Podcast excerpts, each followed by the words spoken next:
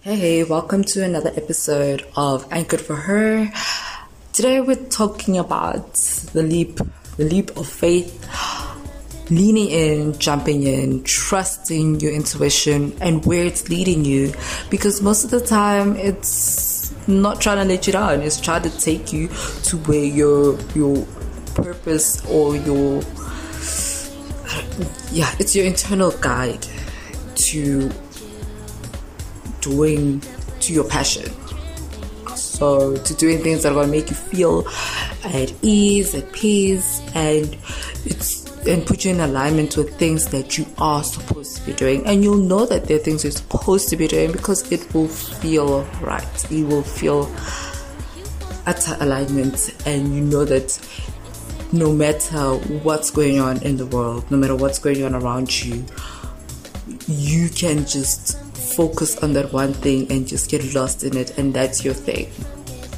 So yeah, today we're just um, talking about um, asking the questions, why we're not getting there, how we get there, and what is the answer. And ultimately we are.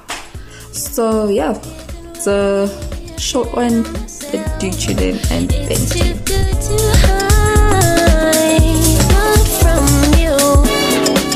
See what you do, pulling me out of my zone.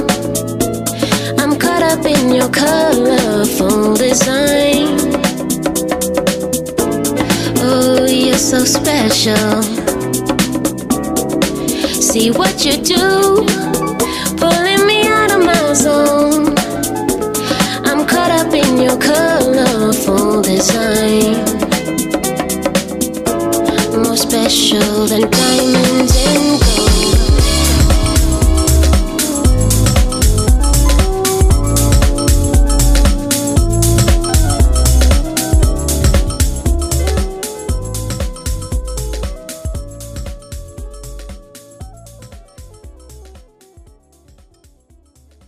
What is stopping you from doing that thing that has been nagging and tagging on your spirit to do? What would happen if you got up and made the first move? What if you succeed? Can you see it? Can you see yourself celebrating all those milestones? Does it feel great? It does, doesn't it? If only you could muster up the courage to start. All it takes is a bold yes from you. Yes to yourself. Yes to your calling. Yes to your heart. Yes to your soul. Yes to mental emancipation. Leaning into our intuition requires us to step out on faith. Stepping out on faith on its own is extremely daunting, and it puts us in a very vulnerable position, one in which we have two options. We either trust, jump, believe our all into our greatness and try, or listen to our fears on that other side of the brain that wants to keep us safe and tucked into our comfort zone, never experiencing the thrill of exploring all that we have to offer and more. That's it. That's all it takes. A choice. Scary, right? Why do we find it so hard to bet on ourselves, to trust that we have all that we need, to be and have all that we want? Think about all the years that have gone by, your promises to yourself, your dreams and goals that you had the passion to pursue but somehow lost your way to, and just went with the flow because of the obstacles that came your way the minute you dared to try. Ultimately believing, maybe this isn't for me. I think we are the answer. We are. We have to decide to jump and hope to God we can fly. We can never let ourselves down. Ourself has helped navigate us along this journey we have been so privileged to walk here on earth. Surely we can let go and lean into it to guide us again. Matter of fact, we don't even need to lean in all that hard. Because once we decide to listen to that pure voice in the back of our minds to just do it, our natural navigation system will have no choice but to recalibrate from the negative stories and excuses to adjusting to the person we choose to be. Our job is to stay on track, stay in the race, and if we fail, if we fall, we will be starting over not from the beginning, but from experience. Oh, but if we succeed, imagine the light. Imagine us winning because we chose to, because you chose to. So I started writing letters to my younger selves, my five-year-old self, my ten-year-old self, my twelve-year-old self, fifteen, twenty-one, twenty-five.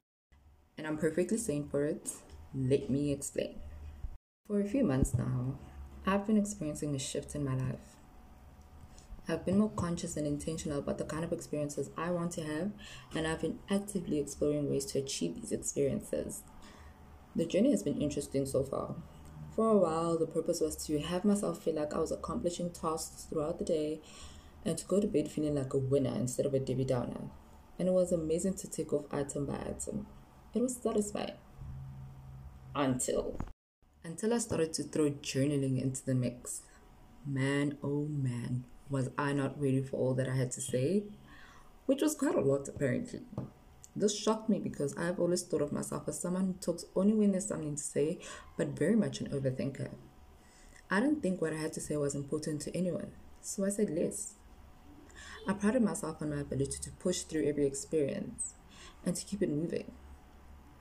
But as I started to put pen to paper, it was as if the part of me that was hiding and afraid to speak for fear of being misunderstood had finally been found after going missing all these years. She had found her voice. She was going to grab this opportunity and run with it for as long as it can keep up with her. She had found a place where she can speak all of her mind without fear or restriction. She was finally being misunderstood and accepted for all she was. She was waiting for me. She was praying for me to hear my soul calling to do what it was put on earth to do. And with every journal entry, her voice became louder and clearer. I started to experience a kind of alignment. The more I wrote about the goals and plans I had wanted to achieve, I would see small increments of change start to happen in my everyday, in my thinking patterns, in my movements, in my energy. I started to write my younger selves. I wanted to acknowledge and validate each and every one of them for their contribution to leading me here today and to my future self. I healed parts of me I didn't know were suffering. I celebrated milestones along the way. I wrote prayers for the scary moments I thought I had no one and needed to be brave. I thanked God on paper from my heart that He helped me realize what was always in me and for leading me to me, unapologetically me. I write for me. I write for you. You who knows deep, deep, deep down in your gut what you should be doing and just needs a little support and encouragement to take the first step. I want you to know, for as long as it needs to take you there, you're not alone. Write about the frustrating moments. Write about the time you sat down and dreamed it possible and how happy you were in that moment. Write about what's keeping you from going after it. Write the plan down. Let the universe worry about the how.